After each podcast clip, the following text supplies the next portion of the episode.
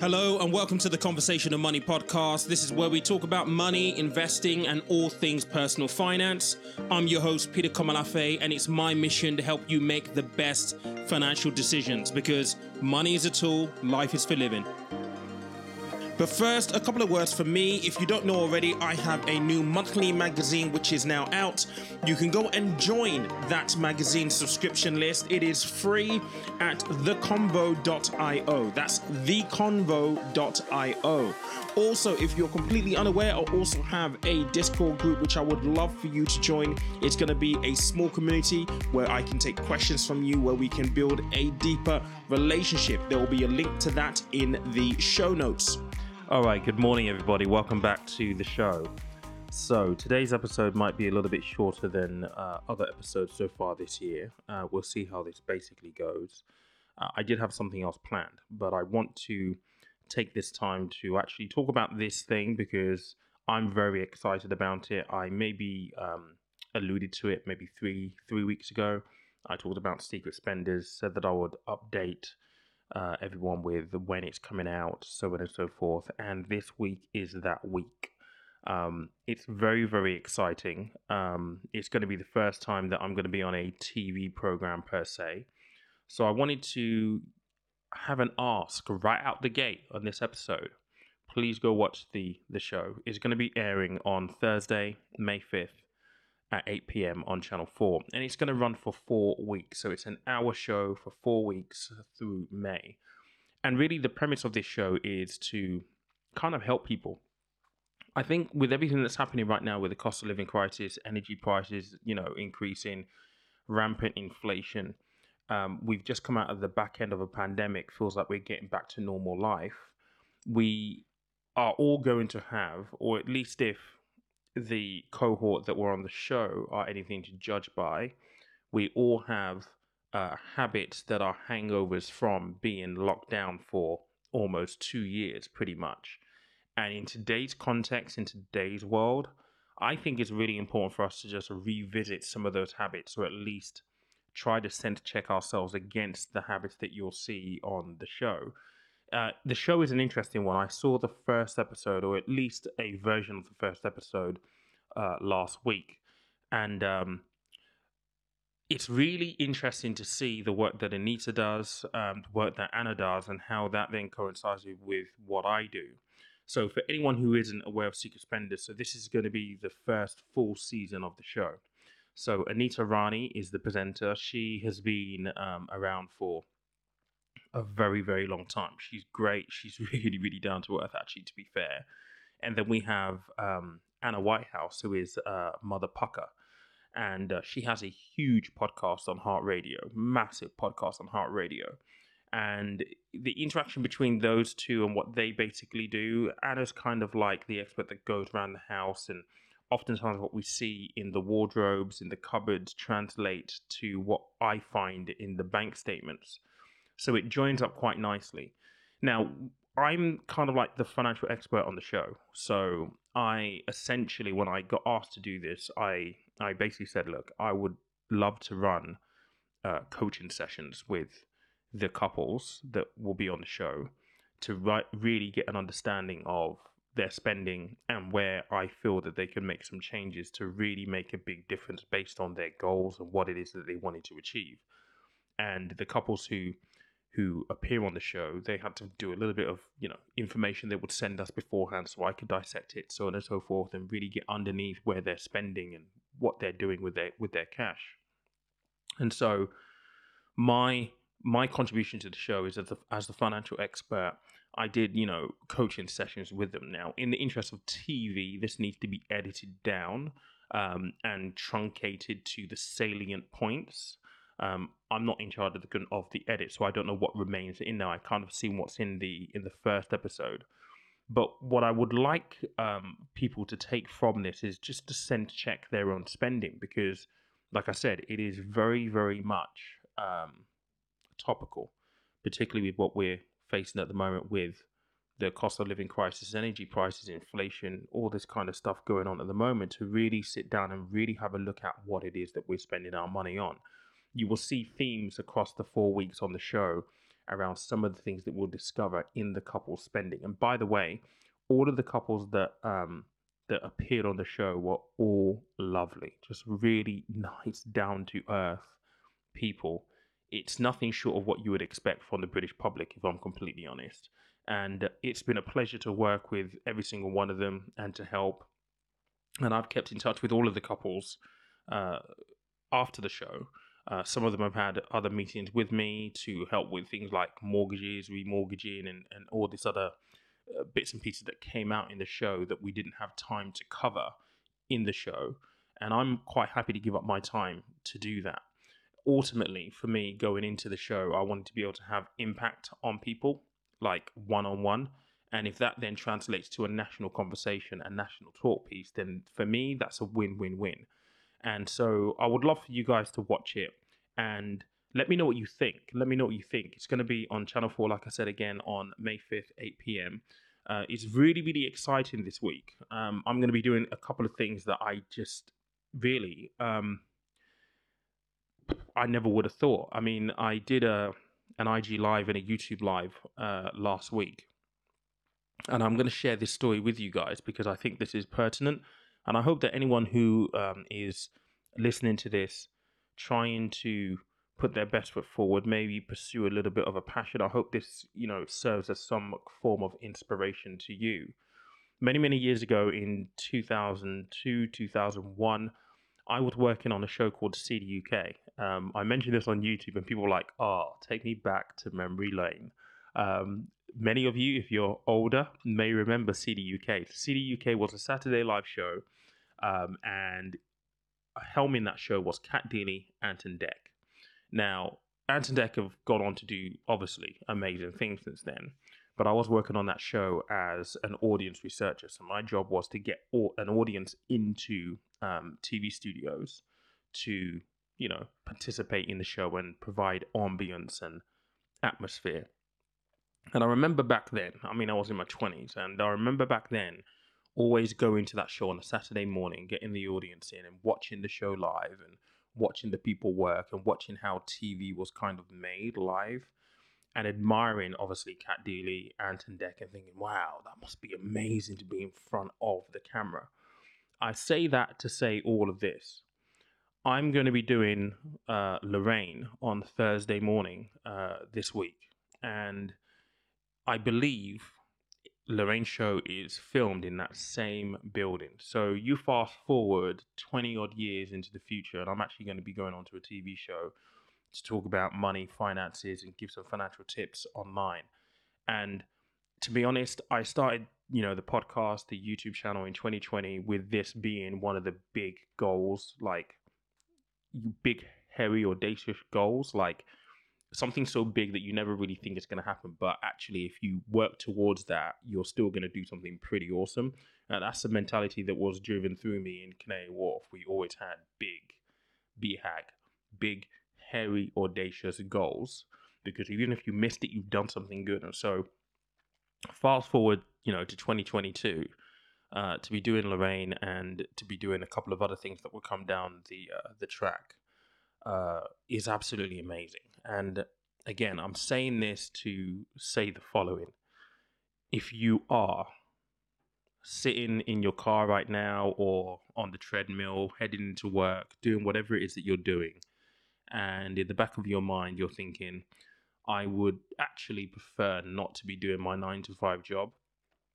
I want to do something that fulfills me, that I believe I have a purpose in, then you should by all means try to figure out how you go about making that happen in terms of the practical steps. Now, this might be where actually I can deliver a little bit of value in this episode. The the biggest thing that I think that hinders people, and I'm I'm saying this from personal experience because this was my biggest hindrance to not doing this a lot sooner before 2020, is the fact that a lot of us are in nine to five jobs. And in my case, I had golden handcuffs. I was making really good money.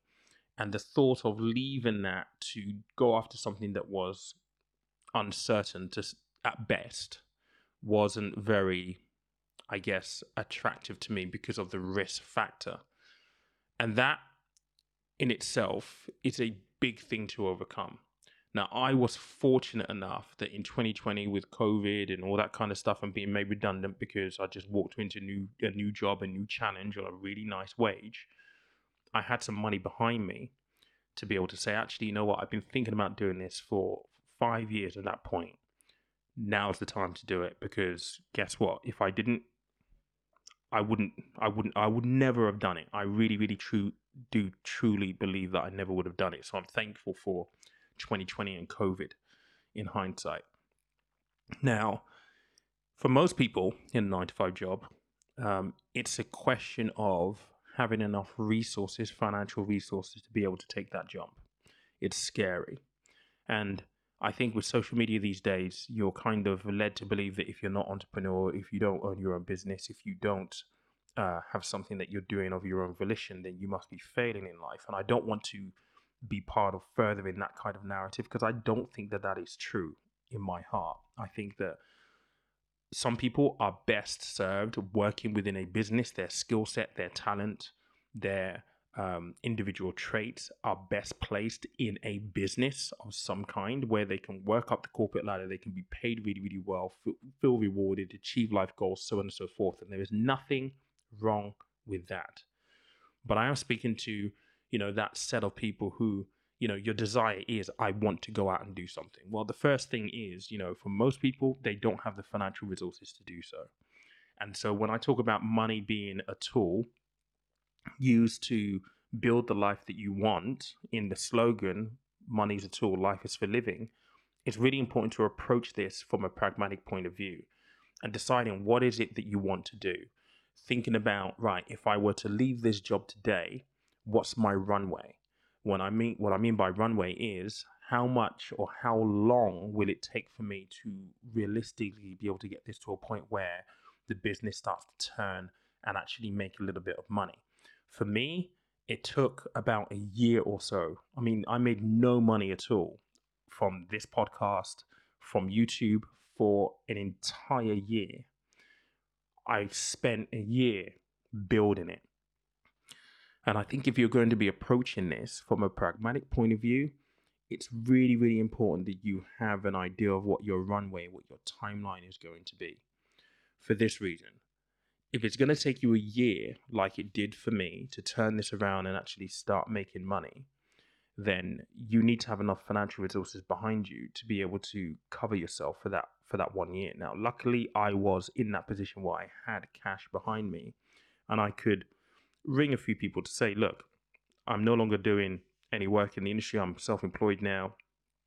I would like to do this for you, and and some people actually came through for me and you know allowed me to do a little bit of work to make a little bit of money to actually make ends meet whilst I paid off my my car finance to make sure I was completely debt free, so on and so forth. You need to plan this and be pragmatic with it. And what that might look like is well, you decide that your runway is six months or 12 months, what you need to do is you need to work out what your essential bills are. You know, we talk about emergency fund, your essential expenditure. You need to find out what that number is. You need to times that by the six or the 12 months that you think it's going to take for you to get some runway, to get some money through the business to be able to survive. Then what you then need to do is figure out within your existing finance structure, right, how am I going to be able to put that kind of money aside? Now, some people will say, actually, you know what, I've got an overdraft, I can use an overdraft to fund it. Probably not the best way of doing it. Probably not the best way of, you know, best to use credit cards or anything like that to fund this if you can. But I also I'm also aware that that scenario that I've just described, using your income now to build the pot to make that jump possible, that's not an easy road to to walk. For a lot of people, that means you've got to be really, really disciplined. That means you've got to have the eye on the ball. But this is the point, right? If it's worthwhile and it's something that you really, really want, you have to work towards it. And you will do what is necessary to ensure that you build the pot of money to give you the runway to be able to venture into what you want to do. Look, I can say this now with hindsight because everything's going great. And trust me, things don't always go great here uh, conversation of money. I mean, the podcast Um, we've grown, we've grown, and we feel, I feel at least that it's plateauing right now and it needs another push. I'm trying to figure out how that basically happens. The same thing with YouTube. Business and doing things on your own is all consuming. And I think it's really important that nobody pulls the wool over your eyes. Social media is very good at this of showing the glamorous side of people making lots of money and people being really successful. But what it does not show, it does not show the pain, the turmoil, the hard work, the stress. Um, I mean, I've started to lose my hair, like literally. And it's really, really important to understand that it's going to be a difficult path. And you have to ask yourself, are you ready to walk this difficult path? I mean, having a nine to five job is great, like, especially if you're paid very well. Holidays paid. You know, it's you can take your, your two weeks holiday, three weeks holidays if you're lucky, and still be paid. If you're ill, you get sick pay. You know, it's not your worry. Like if you're running your own business like I am now, holiday, what holiday? You know, I, I have a holiday once a year at the end of the year as I can wind down through Christmas and New Year's because it's a quiet period. Of summer holiday doesn't even come into the conversation at this point. You know, if I'm sick, I've been in hospital for a couple of days this past week. I need to think about how that impacts what I have to do for the business and work. These are real conversations that, and real questions that you need to ask yourself if you're looking to venture. Just don't jump blindly. I can say this now with a little bit of experience. It doesn't mean that I wouldn't have done this. I, I definitely would have done this because I, I regret that I hadn't done it sooner. And things like Secret Spenders coming along now, things like Lorraine coming along, those are wins in a very long path of um, diff- difficulties, disappointment, stress, um, and a lot of turmoil in doing what it is that I do here.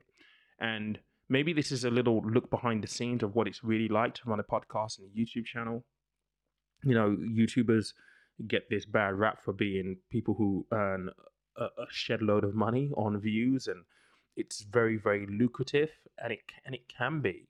Um, but if I just look at my YouTube channel just alone, and I look at AdSense, you know, if I were to survive just on AdSense, my YouTube revenue is less than a thousand pounds a month. So you need to have a business hat on in terms of how are you going to make things work. And you have to be pragmatic around it. You have to really think things through. And more than anything else, you got to be you got to be hungry for knowledge as well. I started to read a new book that was recommended to me um, this week, and it's given me further insights. You know you start these things out and you kind of roll with the punches you're looking to build it but you then get to a phase where it's like you need another push. And i'm at that phase now where i need another push and i don't have all of the answers. I'm figuring it out as i go.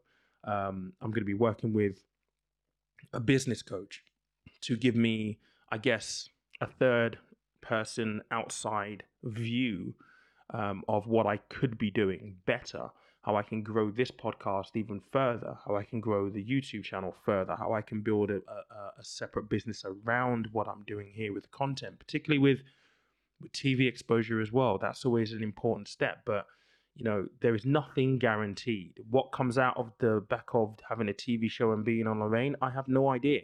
I didn't go into Secret Spenders really with any expectation whatsoever. I didn't ask how many people watched the show. I didn't ask maybe the questions that I should have asked because for me, I was just excited the fact that I'm going to get to go into people's houses, I'm going to be able to get into their finance, and I'm going to be really able to actually have good conversations that they normally wouldn't have. And the winner would have been that it's taped for TV and a portion or a segment of that conversation gets put out to the public domain to further the conversation about money or conversation of money, forgive the pun. So what comes off the back of secret spenders and doing daytime TV, I have no idea. I really, really don't. But it's a moment in time that I am immeasurably thankful for. And I am just, I have to take a moment to pinch myself because this was just a dream. This was a dream in 2020 when I started this. It's now a reality.